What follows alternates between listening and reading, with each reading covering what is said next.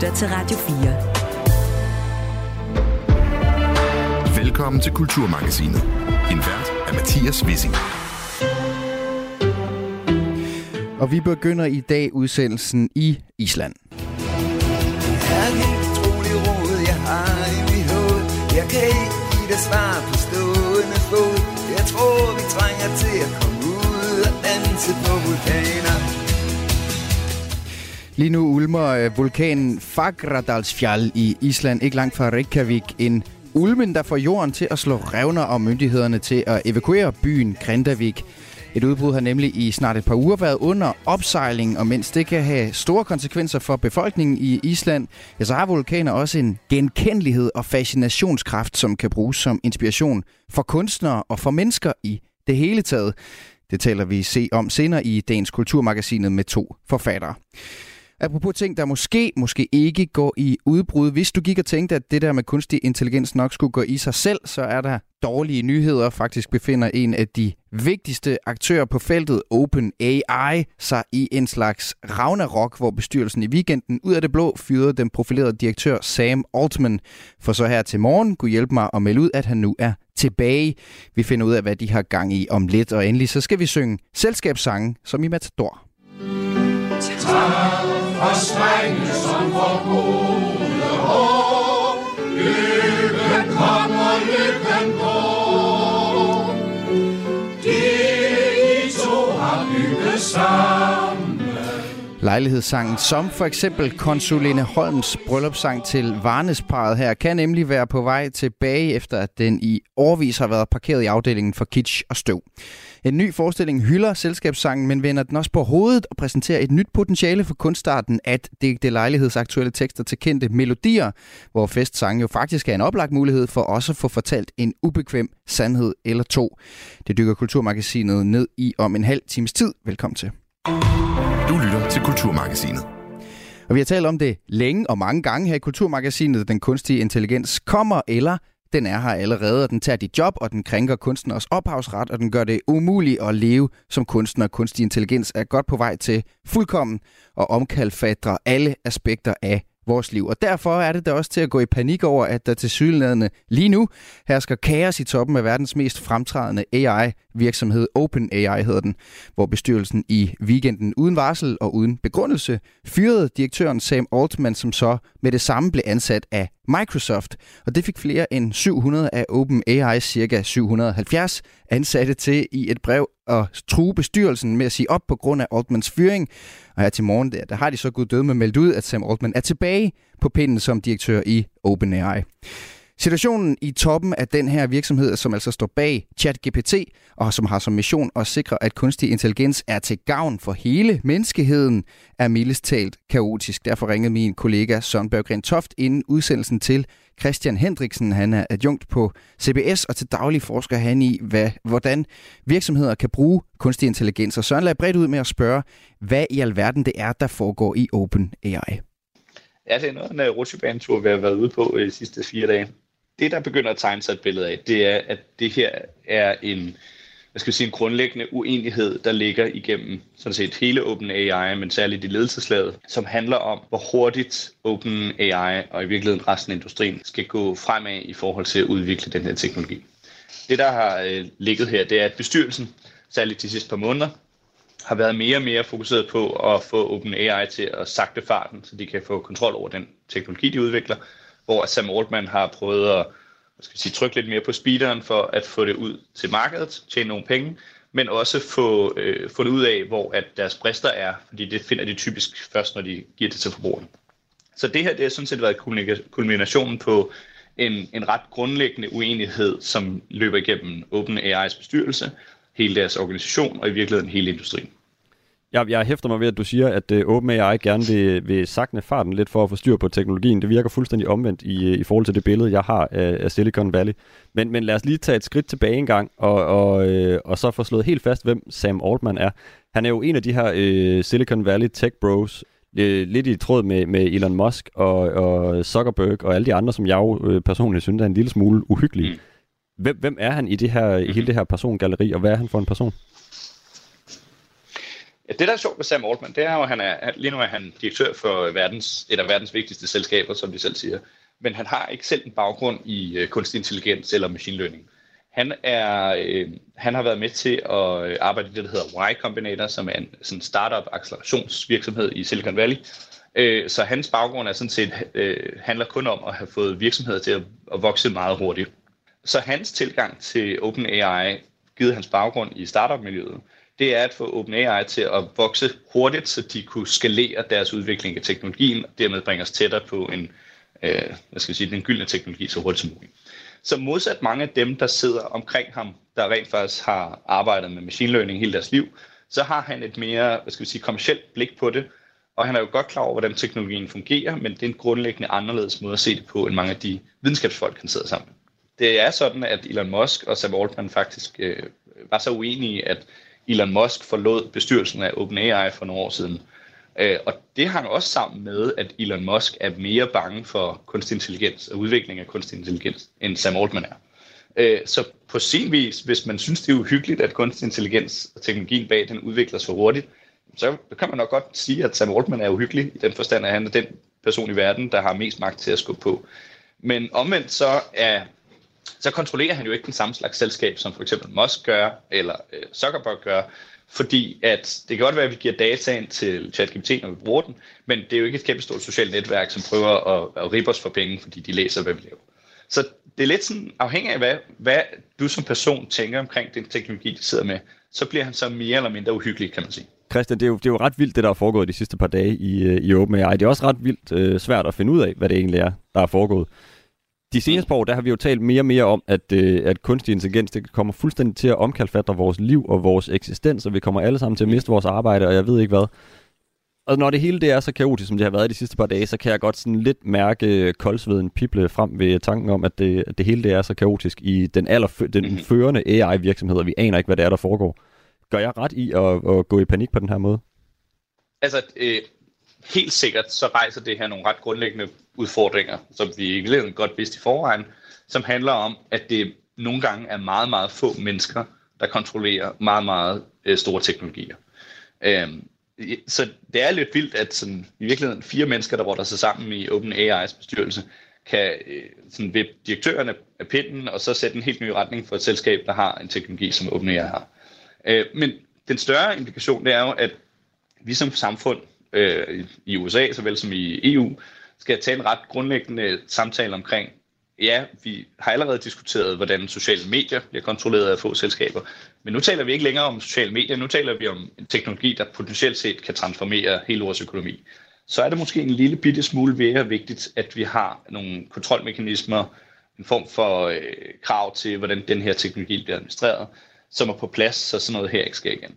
Det er en ret stor samtale, vi som samfund skal have. Panikker du også en lille smule over, at, øh, at for, for at sætte det fuldstændig på spidsen, at det føles som om, at vores fremtid kan blive afgjort af en uenighed imellem 4-5 personer i toppen af OpenAI? Jeg er ikke så nervøs. Jeg panikker ikke øh, som sådan. Øh, det er klart, hvad der sker i OpenAI på kort sigt vil have en indflydelse på, om min, om min ChatGPT øh, virker på mandag, eller hvad det er. Øh, men på mellemlangt og lang sigt, så er der så meget skub på i industrien fra så mange virksomheder og aktører, at øh, det er sådan set bare et spørgsmål om tid, før nogen så vil overhale OpenAI indenom og lave en model, der er bedre. Så der gør det ikke på mellemlangt og lang sigt så stor en forskel, om OpenAI er der eller ej. Det ændrer mere på, hvem der er, der sidder med kontrollen over det her.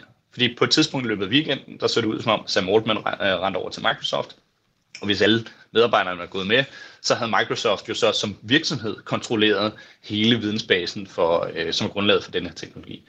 Og så ville vi pludselig stå i en situation, hvor det ikke var OpenAI, men Microsoft, der havde kontrol over den mest avancerede øh, kunstig intelligens i verden. Og der er der, der er der jo så det særlige ved, ved OpenAI, modsat mange af de andre virksomheder, de har jo skrevet ind i deres formålserklæring, at de skal udvikle den her teknologi øh, for hele menneskehedens bedste. Ja, og det, det er noget af det, der har ledt til de problemer, de har, fordi deres charter det er kun 438 øh, ord langt. Hver kan læse det ind på deres hjemmeside. Og det er meget åbent for fortolkning, hvad der menes her. Og så vidt vi kan se her til morgen, de detaljer, der er kommet ud, så er det faktisk nøjagtigt det, der har gjort, at det har været så stort et problem, fordi særligt to af medlemmerne i bestyrelsen har, øh, har simpelthen haft den oplevelse, at med de, den teknologiske udvikling, OpenAI lige nu sidder på, så er det måske bedst for menneskeheden, at de holder op. Øhm, og det noget af det, der har gjort, at det har været så dramatisk, det er, at øh, et af de her bestyrelsesmedlemmer er givetvis har sagt til nogle af medarbejderne i OpenAI, at hvis firmaet gik under, så ville det være konsistent med deres mission. Nu kan jeg godt mærke, at koldsveden den begynder at pible lidt frem igen, når, når bestyrelsesmedlemmerne i den allervigtigste AI-virksomhed er bekymret for, om de udvikler noget, der er til skade for menneskeheden. Ja, øh, der er, og det, nu hænger det ret sammen med, at, øh, at, at vi ikke rigtig ved, hvad der ligger til grund for det. Den nye øh, chef, som de ansatte i mellemtiden, han kunne ikke engang få et svar ud af, øh, af bestyrelsen af, hvorfor de egentlig havde fyret Sam Altman øh, præcist. Øh, så han meldte ud her i nat, at han faktisk ikke ville fortsætte som CEO, hvis ikke Sam Altman der kom tilbage, fordi bestyrelsen ikke kunne sige præcis, hvad de havde gjort. Og det, det der er spekulation i miljøet, det er nu, at der er, der er ligesom to måder at fortolke det her på. Øh, der er den kedelige og så den lidt mere øh, interessante fortolkning. Lad os starte med, den, med, med den mest interessante fortolkning. Okay, lad os starte med den mest interessante. Så den, vi ved, at inden for den sidste halvanden måneds tid, der har OpenAI internt haft et ret stort gennembrud. Så Sam Altman sagde på en konference for et par uger siden, at, at han havde været i rummet inden for, inden for den sidste måneds tid, eller sådan noget, hvor de havde skubbet grænsen for, hvad de troede, der var muligt. Og det er konsistent med nogle øh, hvad skal man sige, mere, mere eller mindre halvofficielle leaks, der kom ud øh, fra OpenAI om, at der var sket noget ret stort. Så den mere interessante fortolkning af det her, det er, at bestyrelsen har set, at OpenAI formentlig har udviklet en model, som kunne mere end de troede, og så har trykket på panikknappen øh, for at forhindre, at den teknologi blev udviklet mere øh, eller kommercialiseret på en eller anden måde. Og det skulle gå hurtigt, fordi at teknologien åbenbart var, var så stærk. Bare lige for at skære det helt ud af ja. gang. Den her lidt vilde forklaring, den, den går jo på, at de simpelthen har udviklet selvtænkende AI, og så er gået lidt i panik over, hvad det er, de har haft i hænderne, og derfor har forsøgt at lukke det lidt ned igen. Øh, ja, altså, det er den, den allervildeste fortolkning af den vildeste fortolkning, kan man sige. Øh, ved ikke, om det er nødvendigvis er selvtænkende. Noget af det, der bliver spekuleret på, det er, om det er selvlærende teknologi. Øh, fordi du kan godt for eksempel potentielt set have en kunstig intelligensmodel, som lærer sig selv autonomt blive bedre, men som ikke nødvendigvis tænker selv. Og det er et ret stort skridt, fordi når de modeller, vi har lavet, vi har set indtil videre, der skal du altid manuelt træne dem, så at sige. Så du skal give dem dataen, og du skal have folk til at tjekke dem osv. Men hvis du pludselig står med en model i hænderne, som kan lære sig selv, hvordan den bliver bedre, så står du potentielt set med noget, der kan accelerere udviklingen af modellen selv eksponentielt. Og det er jo klart, hvis din grundoplevelse som bestyrelsesmedlem i virksomheden for eksempel, er, at kraftigere modeller udgør kraftigere sikkerhedsrisici, så vil du selvfølgelig ikke være interesseret i, at du pludselig har en model, der kan lære sig selv at blive bedre. Ja, det, det er den ret vilde teori, og, øh, og koldsveden pipler frem igen ja. nu her. Så vi skal, jeg skal have lidt mere ro i maven, så øh, prøv, lad os lige ja. tage omkring, hvad der i dine øjne er den mest sandsynlige forklaring på, ja. hvad det er, der er foregået her de seneste fire dage i OpenAI. Yes, så den mere sandsynlige forklaring er, at Sam Altman har hvad skal vi sige, trykket på speederen over det sidste halve år for at få øh, flere og flere elementer af deres modeller øh, skudt ud til forbrugere og firmaer. Øh, så senest for et par uger siden i starten af måneden, der havde de det, de kaldte Dev Day, hvor de lancerede nogle nye tiltag for at få folk til at bruge modellerne på en anden måde.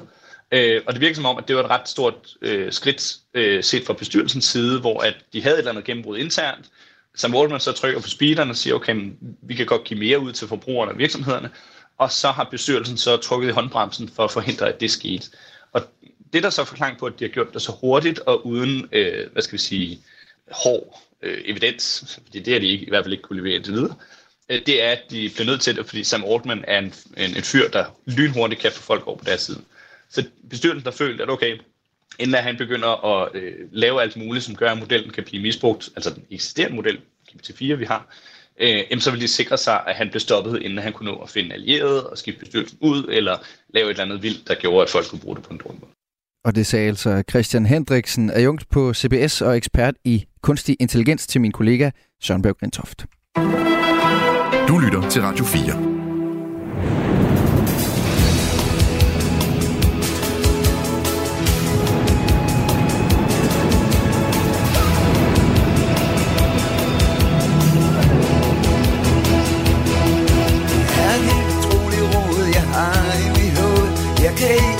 Svar på stå bådene stod Jeg tror vi trænger til at komme ud og danse på vulkaner.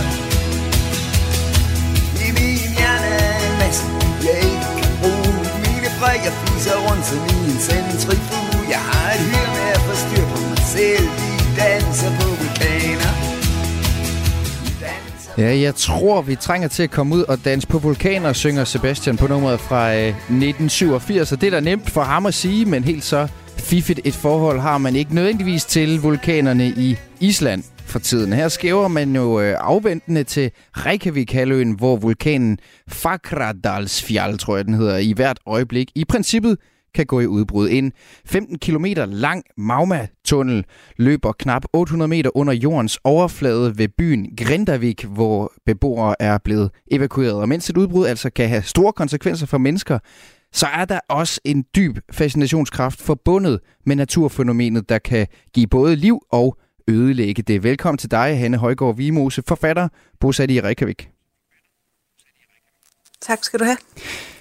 Allerførst, øh, Hanne, nu har vi jo nærmest dig med som en slags korrespondent her. Hvad er status på, øh, på vulkanen?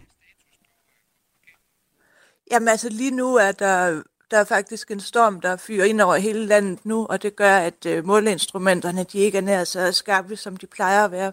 Men øh, der er et øh, nedsat øh, jordskælvsaktivitet, og det betyder, at der ikke øh, lige nu, det, det er ikke lige nu udbruddet kommer. Mm. Men altså, som sagt, så gør den her storm, at øh, vi ikke kan måle jordskælvene helt så, så præcist, som, øh, ja. som når der ikke er storm. Og det er derfor, at jeg faktisk ikke af en eller anden årsag har kunne finde øh, nogle sådan opdateringer de seneste par dage. Vi har talt rigtig meget hen over det weekenden, også, ja. også så sent som i mandags. Men så var jeg sådan, hvad er det egentlig, der foregår deroppe lige nu? Men det, det er jo derfor, vi har dig med, Hanne. Og nu er, nu er de, de, din, du og din familie, og ikke mindst jeres bopæl, jo ikke direkte i fare for at skulle forlade huset hjem her. Det er et stykke fra, fra vulkanen til selve Reykjavik, hvor, hvor I bor. Hvordan mærker du alligevel, at I vildt bor et sted, hvor undergrunden altså ryster?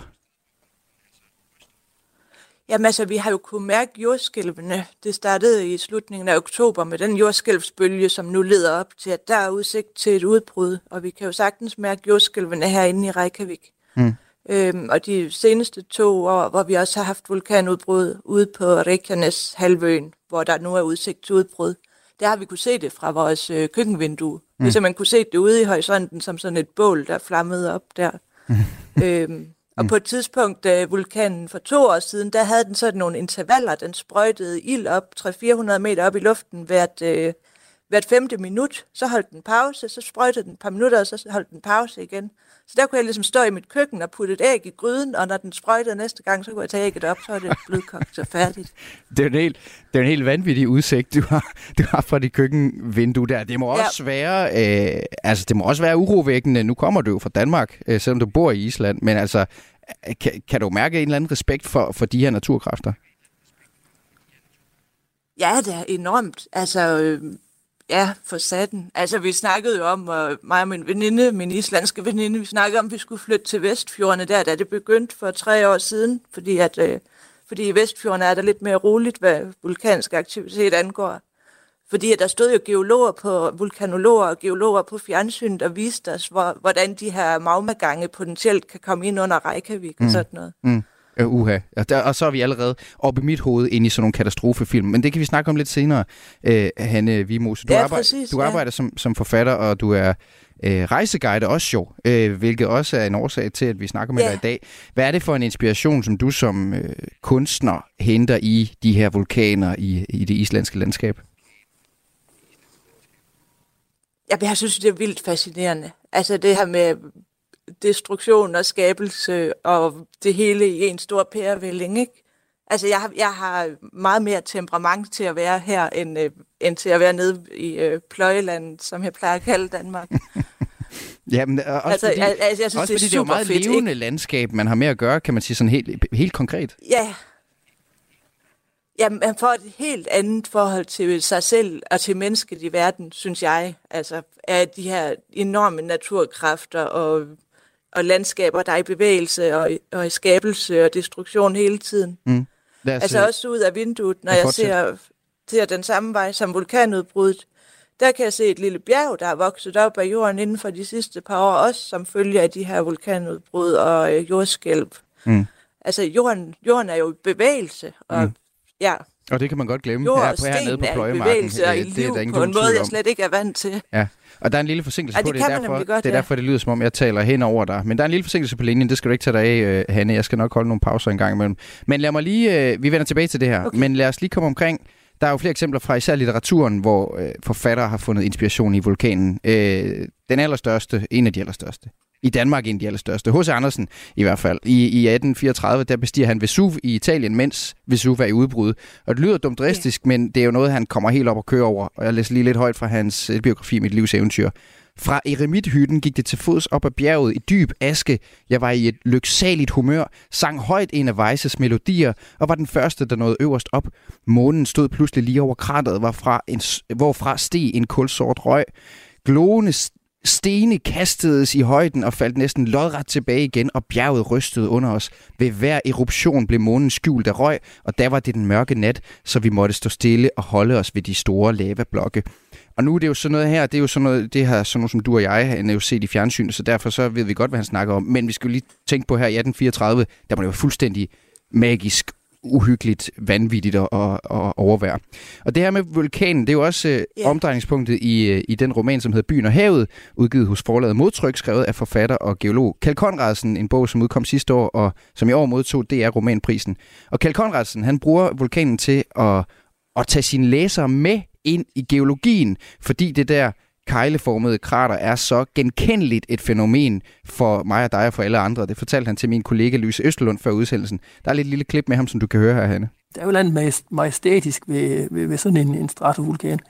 Altså, øhm, den, den, øh, den strækker sig mod himlen, den, øh, den, den spyrer ting ud øh, fra, fra, fra jordens indre, den, øh, den har kraft og så videre, ikke? Så det er jo, der, der er noget øh, næsten guddommeligt over sådan en vulkan, tror jeg, man kan sige. Øhm, og og alle har jo billeder af det også. Øh, alle, øh, jeg har for eksempel sådan et, et billede inde i mit hoved, jeg ved ikke, hvor det kommer fra, af, af ting, der bliver spyet ud af en vulkan, og folk, der flygter omkring den øh, for at komme i sikkerhed osv. Så, videre. så der er jo et eller andet meget voldsomt ved sådan en vulkan. Det siger næsten øh, sig selv. Min seneste roman, som hedder Byen og Havet, øh, der har jeg jo brugt vulkaner på en lidt anden måde, kan man sige. Øh, men altså, øh, min, min, min idé var egentlig, at jeg gerne ville åbne geologifaget for øh, for ikke-geologer, øh, fordi der er sådan nogle ret fede indsigter i at, at, se tiden, eller se, se på verden sådan med, med, med lange tidshorisonter også. Og der er der jo, der har jeg brugt øh, vulkaner lidt som et, øh, hvad skal man sige, en, en, øh, en indgang til, til forskningen også, øh, til, til forskningsverdenen. Øhm, og har forsøgt sådan lidt at trække folk ind jo, fordi at netop alle mennesker har billeder af vulkaner og har nogle forestillinger om vulkaner, og, og, øh, og, og danner så nogle, nogle, nogle billeder af dem. Ja, det siger altså forfatter og geolog Kjell Konradsen, som mener, at det, som gør vulkanen så fascinerende, netop er, at vi ikke kan kontrollere den. Før jeg blev fagperson og kom til at, at, at se på vulkaner med, med sådan faglige øjne, så, øh, så, så var det måske sådan mere en, en mystisk urkraft på en eller anden måde, men, men nu til dags øh, står de jo også med den faglighed, jeg har, øh, har nu stadigvæk tilbage som sådan en, en, en, en, en, en, en, ja, en urkraft, som, som vi mennesker ikke kan kontrollere, som altid har været der, som udspringer af, af nogle meget voldsomme øh, kræfter i jordens indre, og, og som, øh, som potentielt jo øh, kan ødelægge vores øh, civilisation, han har sagt. I hvert fald have meget, meget voldsomme øh, øh, konsekvenser, øh, og det, hvad det så gør det yderligere dramatisk, kan man næsten sige. Og nu kan jeg så tegne det dommedags øh, scenarie her, det er jo, at at, øh, at man kan sige med sikkerhed, at der vil komme meget voldsomme vulkanudbrud igen. Øh, det er bare et spørgsmål om tid, og, øh, og, og det vil komme til at have meget store øh, effekter på, på, på, hvordan vi mennesker vil leve. Ja, nu er det jo ikke et dommedagsscenarie, I går i møde lige nu i øh, Island, Hanne Vimose, men har du alligevel en lille kommentar til Kjell Konradsens øh, øh, ord her om, øh, om vulkanerne? Ja, altså, altså jeg er også super fascineret af det med, at det er så uvist, at vi, vi mennesker, vi måler, og vi bruger satellitbilleder, og vi gør alt, hvad der står i vores magt for at forsøge at, at finde ud af og forudse, og en, måske endda kontrollere, hvad der skal ske. Og alligevel så, så kommer vi hele tiden til kort. Altså, mm. Ude ved os, der evakuerede vi Grindavik for to uger siden, og øh, fordi der var øh, magmaen lige under byen i den gang der, og så blev hele byen evakueret, og et par uger efter, nu så ser det ud som om, at Nå, nej, det er ikke der, den vil komme op alligevel, det er mm. måske et andet sted. Og sådan, det, altså, det ja. kører rundt med os, og øh, for et par dage siden sagde vulkanologerne, det er ikke et spørgsmål om det kommer, det er et spørgsmål om hvornår. Og i dag er der en, der siger, ja, hvis jeg var en af dem fra Grindavik, så ville jeg nok flytte hjem igen inden jul. Altså, mm. Altså, ja. man, aner, man aner det faktisk ikke. Man Ej, gætter hele tiden det er løs, sjovt, og det Hanne, med- forandrer med sig det her. fra dag til dag. Det er sjovt med det her, fordi vi lavede også, der var stormflod jo i Danmark. Øh, Det var jo, det var jo faktisk dramatisk, nu vi snakker om pløjemarken i Danmark, men det var jo faktisk øh, alligevel dramatisk øh, med stormfloden der. Og der snakkede vi også om med Peter Frederik Jensen, Ja. blandt andre forfatteren, om det her med, en gang imellem, så kommer naturen lige og minder os om, I tror, I har styr på det hele. Øh, I tror, I kan måle og veje alt. I tror, I kan forop, øh, hvad hedder det, modarbejde og udskyde og sådan ting. Men vi, er, vi har altså, vi har altså over, overhånden her. Ja, og det er, så, det er meget det, det, det er meget det, naturen og, og især vulkanaktiviteten heroppe siger, ikke? Og Øh. minder os om hele tiden. Og, og, og, øh, og jeg vil godt simpelthen lige komme ind på, øh, han, han snakker også, øh, Kjeld Conradsen her, om vulkanen som, som netop destruktiv kraft, og, og det kan jeg virkelig spejle mig. Altså for mig, Hanne, der er vulkanen forbundet med sådan næsten barnlig fascination og skræk. Altså der er noget naturens overskurkeagtigt ved vulkanen, og jeg kan huske, og jeg ved ikke om det er fordi, jeg så actionfilmen Volcano med, med Tommy Lee Curtis fra 97 på et, øh, for mig, potentielt traumatiserende tidspunkt. Men jeg kan huske, at jeg brugte en betragtelig del af min barndom på at frygte og falde ned i en vulkan. Altså et billede, som også bliver spillet på i, i. Ringenes Herre, for eksempel. Idéer om, om det der med vulkaner Ja, som porten til helvede. Og sådan. Det, er det er jo noget, vi kender fra religiøse myter. Hekla Ja, i ja. netop Island øh, var indtil Ja. langt op i 1800-tallet, så vidt jeg lige Ja. har kunne læse, tænkt som nedgangen til helvede. Øh, fordi vulkanen var i udbrud en gang i middelalderen, Ja. og, og munke så rendte rundt og sagde, at, at Hekla altså var sådan en slags øh, skræk og advarsel om Guds vrede for syndige mennesker. Hekla, som jo stadig er aktiv og senest har været udbrud for bare, øh, bare nogle år siden. Øh, alt det her ved du godt, Hanne Vimose. Du kunne også have fortalt det. Øh, men Ja. har, du, har du for eksempel været på, på Hekla og, og fornemmet den samme sådan... Øh, jeg ved ikke, har, kender du den der urskræk, jeg beskriver? Øhm, en lille smule, altså vi, den mest frygtede vulkan heroppe, det er Katla. Altså som har navnet, Som samme navn dragen i Brøden Løvehjertes. Ja, lige præcis. Ja, og den er sindssygt destruktiv, og den har vi jo ventet øh, udbrud på i de seneste 5-10 år, fordi den plejer at have et interval på sådan 80-100 år, og nu er der altså gået 105 år. Øh, så hver gang det ryger eller ryster lidt derover, så bliver folk skide bange, inklusive mig. Mm, Fordi det, har, det er så destruktivt. Altså, Ja, det er, Ja. det, det er overskurken Ja, af vulkanerne. Det er det, ja.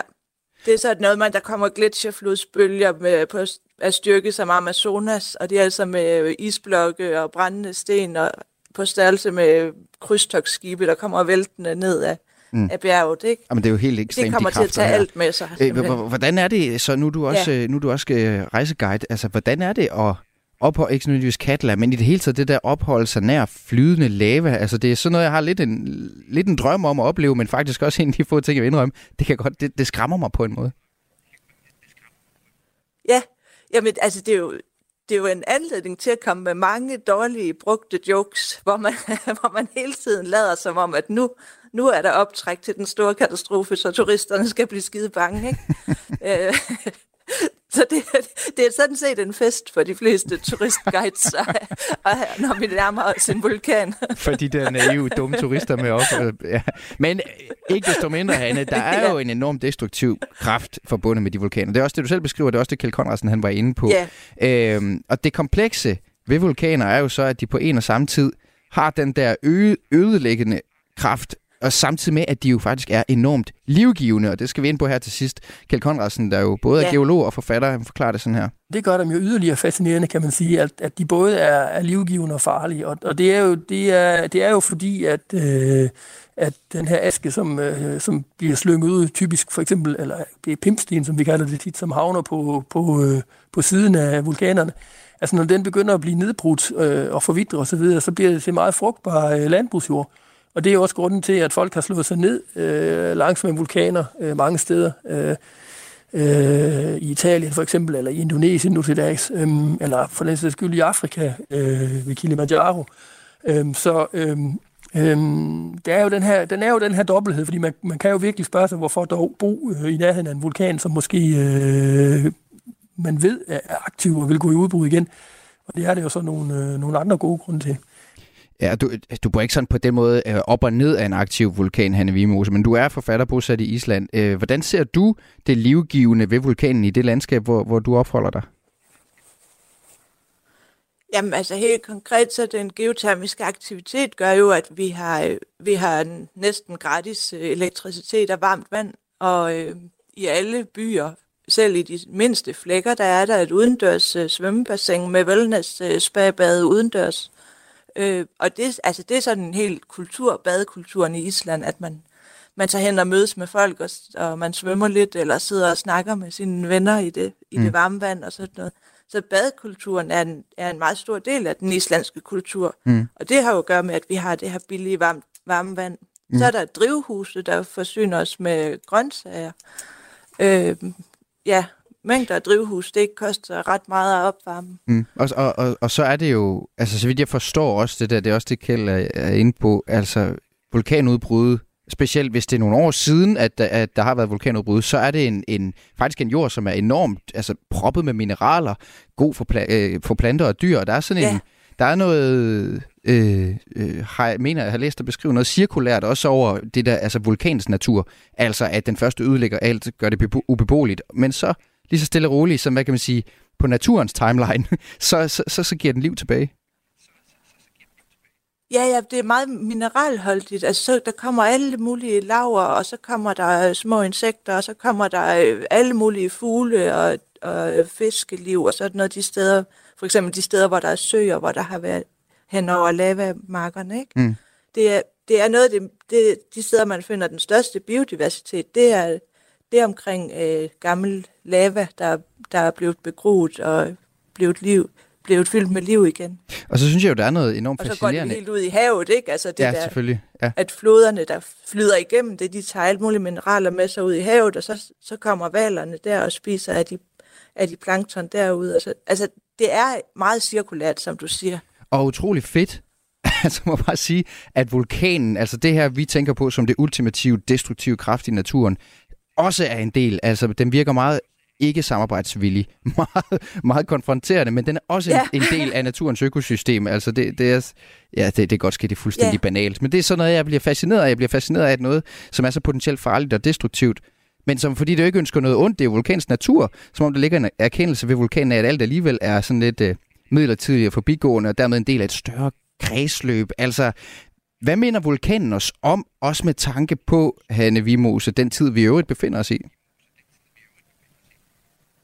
Jamen, altså, jeg synes jo, den minder os om, at vi, at vi mennesker, vi ikke skal se, og ikke har nogen grund til at se os som den her jords øh, herrefolk. Altså, vi er så mange levende væsener og levende, hvis man kan kalde sten og mineraler for levende, levende væsener. Mm. Vi har så meget liv på den her jord, og vi mennesker, vi er jo bare en lille del af det. Mm. Og det er det, man bliver mindet om, når man, når man kigger på den skala, du lige stillede op der med, mm. med hele kredsløbet fra øh, en vulkans destruktion til, der kommer, kommer nye planter og nyt øh, dyreliv omkring det og sådan mm. noget, ikke? Så det, og det er lidt det, jeg også har tænkt på med Bjørk, som jeg henviste den Ja, fordi til, ikke? At det, det er hun, det sidste, vi skal nå. Hun har en stor øh, fascination af det her. Lad os tage det som det sidste, fordi øh, vi bad dig pege på et stykke kultur, som lader sig inspirere også af vulkanen. Øh, du peger nemlig meget rammende på, på øh, den islandske selvfølgelig, sangerinde Bjørk. Øh, hvor, hvor, hvorfor lige hende?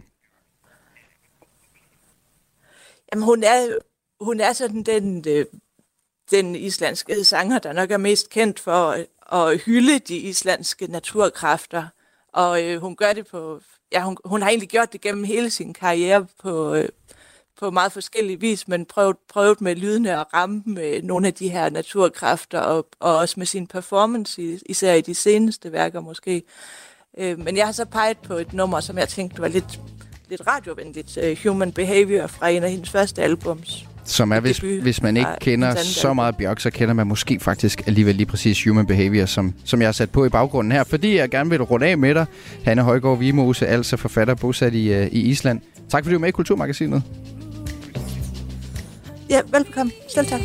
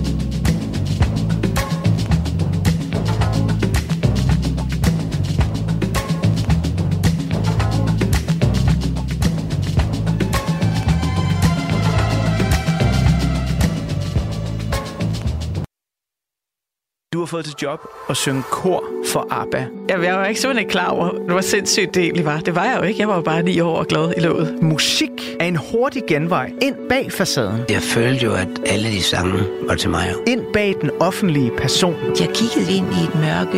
Det er jo der, jeg skal hen. Det er jo der, alt trøst er. I Portrætalbum bruger Anders Bøtter musikken til at vise nye sider af sine gæster. Carmen Køllers uh, Axel Byvang, har han en playliste? Jeg ved ikke, hvad jeg tør sige det. Det er så pinligt. Blandt andet Backstreet Boys.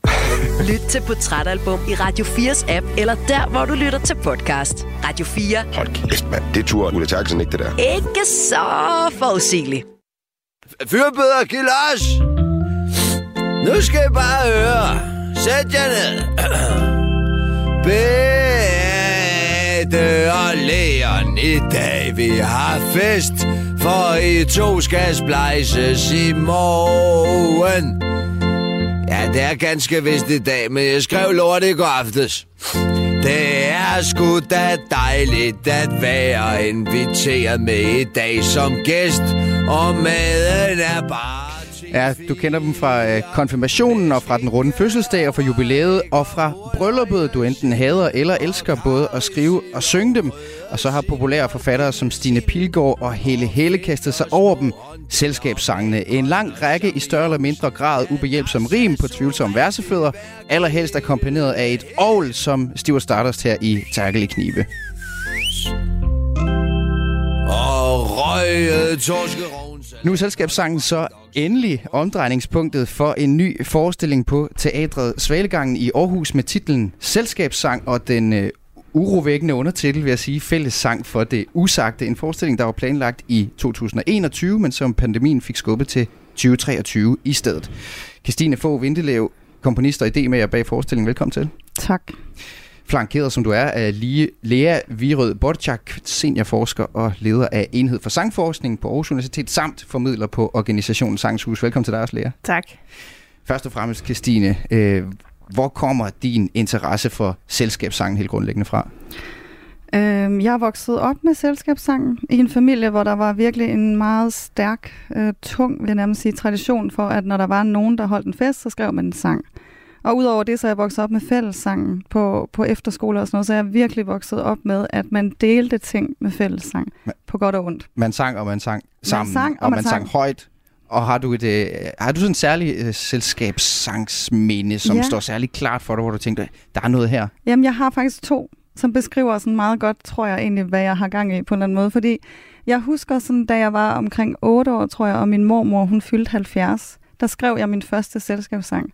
Og den var jo sådan, jeg kunne ikke stave, tror jeg, og alt passede overhovedet ikke. Jeg kan stadigvæk huske den der følelse af at bringe noget ind i et rum, som bare gjorde, at folk bare lå og lå og grinte. Altså, mm. Og det var sådan en meget kærligt, varm oplevelse. Mm. Og jeg tror, der tænkte jeg sådan, wow, det er ret fedt det her. Um, og så modsat, uh, da jeg blev konfirmeret, der husker jeg, at min farfar, han var jo sådan måske den, der skrev de fleste sådan, selskabssange. Det er måske der virkelig traditionen også kommer fra. Der skrev han en sang til mig, og jeg kan bare huske følelsen af, den sang handlede måske mere om, hvor god en sangskriver han var, end den egentlig handlede om mig.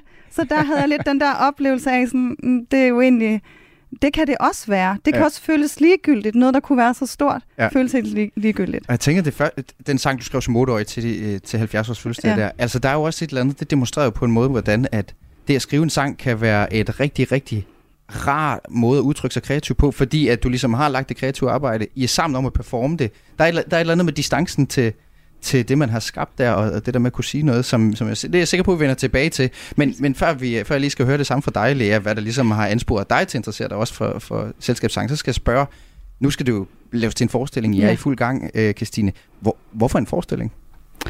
Og jamen altså, jeg tror, det kan noget. Altså, det jeg har gang i her, det er jo det der med at tage selskabssang og så skrive tekster med omvendt fortegn. Altså, så kan man sige på en eller anden måde, så de tekster, jeg skriver i de her selskabssang, de handler jo så om alt det, vi aldrig deler. Mm. Det er bryllupssangen om tvivl og alt muligt.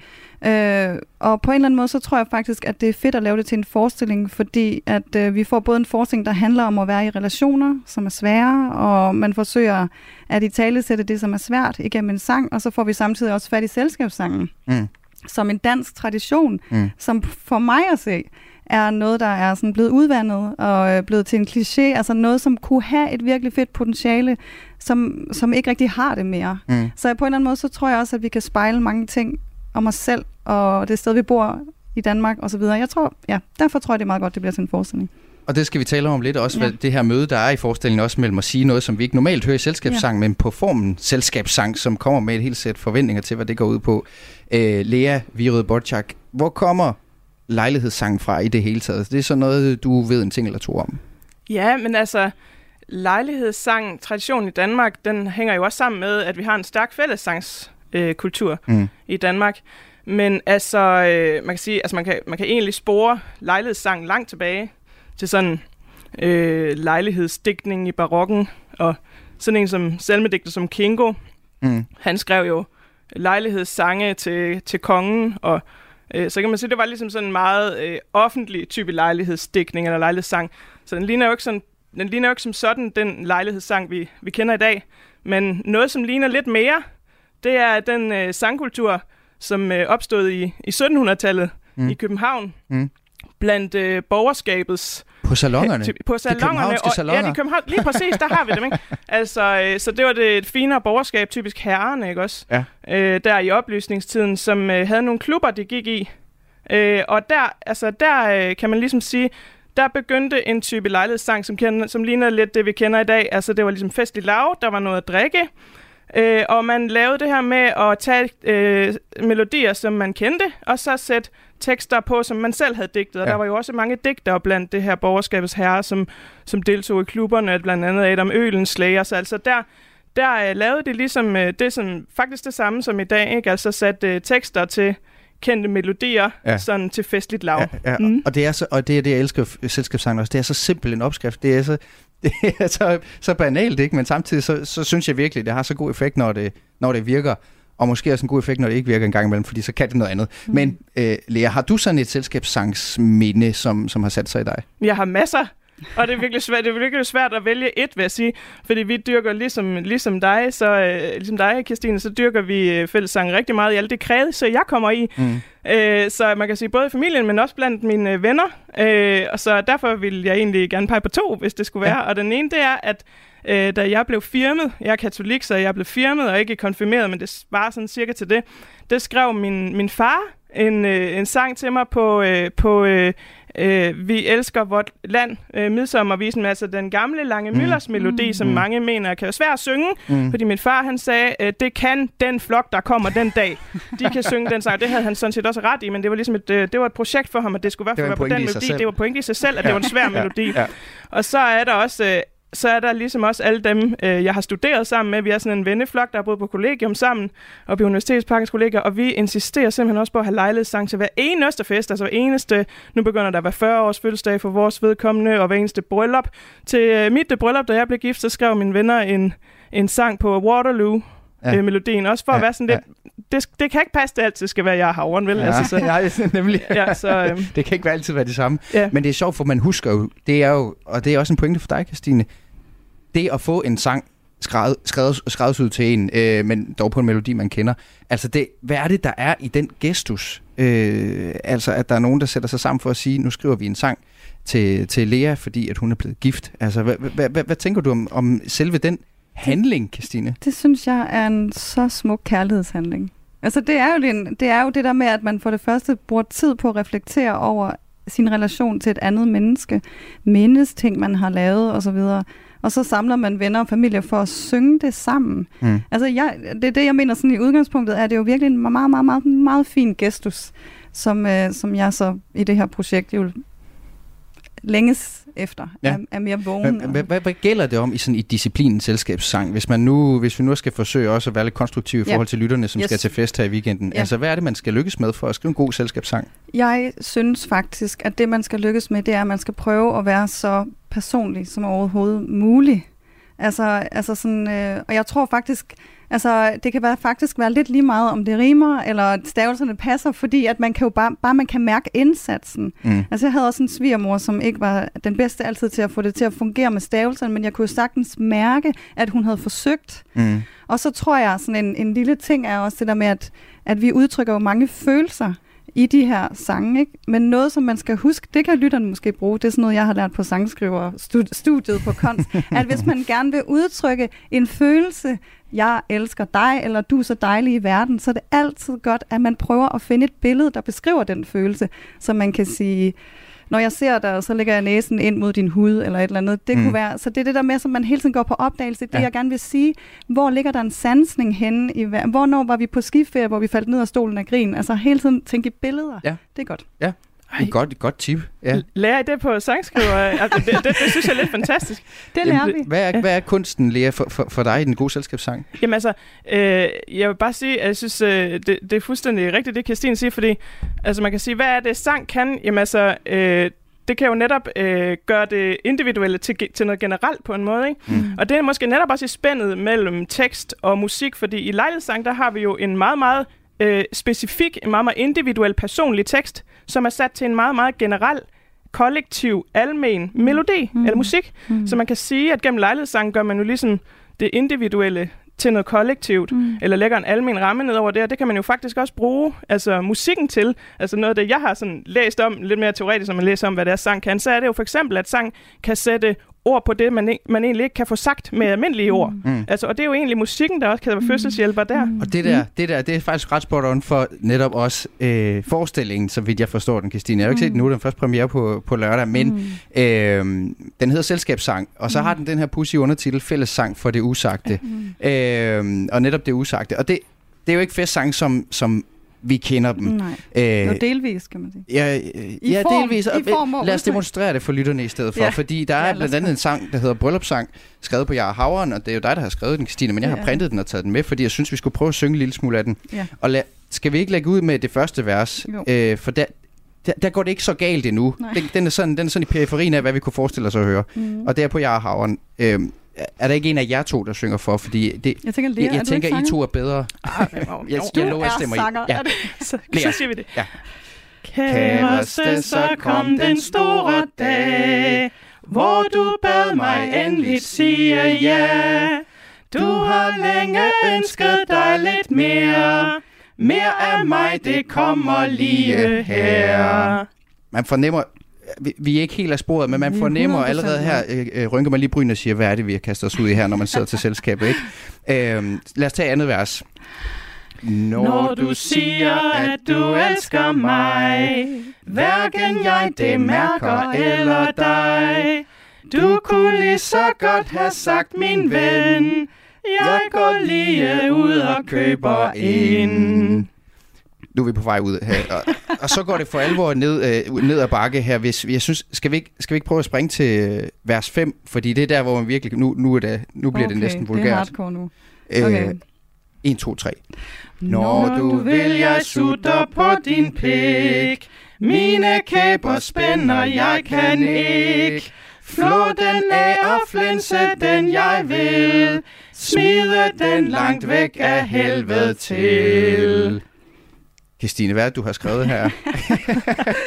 oh, det er så sjovt, fordi faktisk lige efter det der vers der, der er altid mange, der griner. Fordi hvad skal man dog stille op? Og der er også nogen, der kommer hen bagefter og synes, det værste, det kunne jeg godt pille ud. lige præcis det vers. Jamen, hvad har jeg skrevet Lige præcis det vers har jeg ikke været i nærheden af at synge til nogen fester Nej. før, og det synes jeg måske var lidt demon, øh, repræsentativt ja. for også, hvad der sker i forestillingen. Ja, men den her bryllupssang, den handler jo virkelig om øh, en, en brud, der, der står det forkerte sted og som på en eller anden måde vælger så at bruge anledningen til at prøve at adressere eller i talesætte alle de ting, som står i vejen for, at der faktisk kan være kærlighed i den her relation, som mm. hun står overfor at skulle mm. gå ind i. Mm. Og det er sådan meget kendetegnet for, altså tematisk for alle de her sange, at det er derfor, at de talesætter det usagte, fordi de prøver på at beskrive noget af det, der ligesom er i vejen for, at en relation faktisk kan være fyldt med omsorg og mm. nærhed. Og, og, og Lea Virød Borchak, hvad er det for et, et sammenstød mellem selskabssangskonventionen og så det her grænseoverskridende, grænseoverskridende udtryk, der er på spil. For der er jo noget, apropos melodi og tekst, der er en, en spænding der øh, mellem noget, der er på, faldet på plads i vores hoved, og så det der, der kommer, det der vulgære øh, grænseoverskridende, som kommer fra, fra en helt anden vinkel. Ja. Jamen, jeg, altså, jeg tror faktisk, at øh, Kirstine har fuldstændig ret i, øh, det, det hun sagde i starten, at, at der er blevet sådan en kli- klichéificering af den her øh, genre, fordi altså, vi snakkede jo lidt om øh, inden, inden tiden, det der med, hvorfor synger vi ikke lejlighedssange ved, ved sørgelige lejligheder eller et eller andet. Ja. Altså, Jamen, det, det, ved begravelser ja. synger vi jo netop af, af samme årsag, som vi gør til bryllupper. Vi mm. laver bare ikke lige den der med at teksten ud. Nej, det gør vi nemlig ikke. Og det, altså, det gjorde man faktisk tidligere. Mm. Øh, det har man gjort i 1800-tallet. Jeg, jeg tror også op i 1900-tallet lavet, lavet sange til begravelser. Og der, så jeg tror på en måde ikke, man tidligere har været lige så bange for øh, at berøre de store følelser i sang. Og det er man jo heller ikke i dag, som du siger, når det ikke er ens egne ord. Mm. Men jeg tror, at der er sket det med den her genre øh, lejlighedssang, at øh, vi den er blevet sådan klichéficeret og lidt ironificeret. Altså, vi gør det egentlig altid med en ironisk islet, og sådan var det overhovedet ikke tidligere, sådan var det ikke for bare et halvt århundrede siden. Der var det jo alvor, og der var lejlighedssangen også et, et, et, sådan et vigtigt sted for forhandling af social identitet, altså at man udtrykte kønsroller gennem mm. konfirmationssange. Og, mm. øh, så jeg, jeg tror, det der sker her, det er jo, at nu forventer vi det, at en lejlighedssang, den skal være sjov, hyggelig, den skal være medhårende, den må endelig ikke... Øh, rub us the wrong way. Øh, altså, mm. så, så det tror jeg, det, det er noget af det, der sker her. Og det er der meget mere af i, uh, i selskabssang på, mm. på Teatrets Svællegang fra på lørdag, Christine Fogh hvor du er komponist og dramatiker og også idémager. Det er ligesom dig, der har trukket i nogle snore. Ja. Men, men du står ikke selv på, på scenen. Det er du folk til. Ja. Øh, dygtige, dygtige folk til. Jeg kan bare skrive sangene. Øh, men prøv lige at følge op på det, Lea, du sagde. Fordi at, Christine, indledningsvis, så sagde du, at uh, du havde måske lidt en fornemmelse af, at at øh, den var ikke i den bedste tilstand, selskabssangen. Altså, den havde, den havde tabt lidt flyvehøjde. Er det rigtigt, Lea? Altså, er vi, det er det selvfølgelig sammenlignet med det, det, du skitserer her, men også i nyere tid. Altså, er vi på vej væk fra den her tradition? Det er simpelthen 1000 kroner spørgsmålet. Fordi der, der, der er meget, meget let viden om det her felt, og det ville være rigtig skønt, hvis der var nogen, der kunne øh, forske lidt øh, i det, faktisk. Mm. Øh, for vi mangler viden om det, men øh, det er et spørgsmål, jeg møder tit, og jeg tror egentlig lige så tit, jeg møder svaret, at nej, det er desværre for nedadgående, og det har med kendskabet til den danske sangskat at gøre. Mm. Altså, det der er forudsætning for, at vi som, altså, det der er forudsætning for, at vi kan have en særlig dansk kultur for lejlighedssang, det er jo i høj grad, at vi har en stok af melodier, vi kender. Mm. Ellers kan man simpelthen ikke komme til at synge lejlighedssang, men det skal jo være forudsat, at alle kender det. Mm. Øh, og, og der er der mange, der vil pege på kendskabet til den danske sangskat er faldende, mm. og, og selve stokken af sange, vi kender, den bliver ligesom mindre mm. og mindre, og måske er der nu kun mm. 40-50 sange tilbage, man kan sige, at alle kender. Mm. Men lige så tit ser jeg jo, at folk, der peger på, øh, at der er en genopblomstring, ikke? at der er en genopblomstring for, af interessen for at synge, og det er jeg som forsker i sang overhovedet ikke i tvivl om er tilfældet. Mm. Mm. Øh, mm. Så altså, ja, altså, vi, vi, vi har ikke forsket specifikt i lejlighedssang, øh, men øh, vi, vi forsker jo i Enhed for Sangforskning i, i, i sangkulturen i Danmark, og kan jo også se, at der er, øh, der er en, en udbredt interesse for sang og praktisering ja. af, af fælles sang. Og, og jeg var til jeg var til 70 års i weekenden, og der var altså det var Øh, der var væg til væg dækning, vil jeg sige, nærmest med sange, hjemmekomponerede sange. Nogle var rigtig gode, nogle var rigtig dårlige. Men der var, ja, der var faktisk nogle, hvor jeg tænkte, det skulle da højt niveau, det her. Altså, mm. Så der er måske også, det må nok også indrømme, det er også forskel på, om man kommer til 20 års eller til 70 års, hvad, hvad det her indgår, selvom at vi altså godt kan lide at synge sammen. Mm. Øh, Christine Fogh Vindlev, øh, helt kort til sidst her, for vi nærmer os nogle, nogle nyheder. Det er ikke sådan klassisk forestilling, det her publikum, de sidder ikke på stolerække, de sidder ved langbord, de får sådan lidt festmenu og vin med i, i prisen. Nu har jeg haft nogle prøver, og sådan, mm. øh, det skal være kort tid, når vi er ja. gå, men gider folk synge med? Ja, det gør folk Fedt. jo. Det er jo også så sjovt, det gør vi jo. Vi synger jo med. Det er faktisk ret vildt. Mm. Altså det er jo også i traditionen, man er jo en god gæst, man synger med. Ja. Folk synger med, ja. folk bliver bevæget, på alle mulige... Folk griner. Altså, for, jeg tror, det vækker mange forskellige følelser i folk, fordi de jo har deres eget liv med ind i den her forestilling. Mm. Det er det, der er så fedt. Det er jo deres eget liv, de reflekterer ind i sangene. Ja. Og hvis man vil med ind og synge med, så gør man det altså på Teatrets Vællegang i, i Aarhus fra på øh, lørdag. Øh, forestillingen hedder Selskabssang, øh, og det er dig, der er idémager bag og komponist, Christine Fogh Vindelev. Øh, tak fordi du kiggede forbi og pøj pøj med festen, og også tak til dig, Lea Virød Borchak, seniorforsker og leder af enhed for sangforskning på Aarhus Universitet, og altså formidler på organisationen Sangshus. Selv tak. Det bliver det sidste, vi når i øh, Kulturmagasinet på, øh, på Radio 4 i dag, den her onsdag. Om lidt, så kan du selvfølgelig høre hele programmet inde i appen. Louise Østerlund og Søren Berggaard Toft, de var med til at lave udsendelsen. Jeg hedder Mathias Wissing. Du har lyttet til en podcast fra Radio 4. Find flere episoder i vores app, eller der, hvor du lytter til podcast. Radio 4. Ikke så forudsigelig.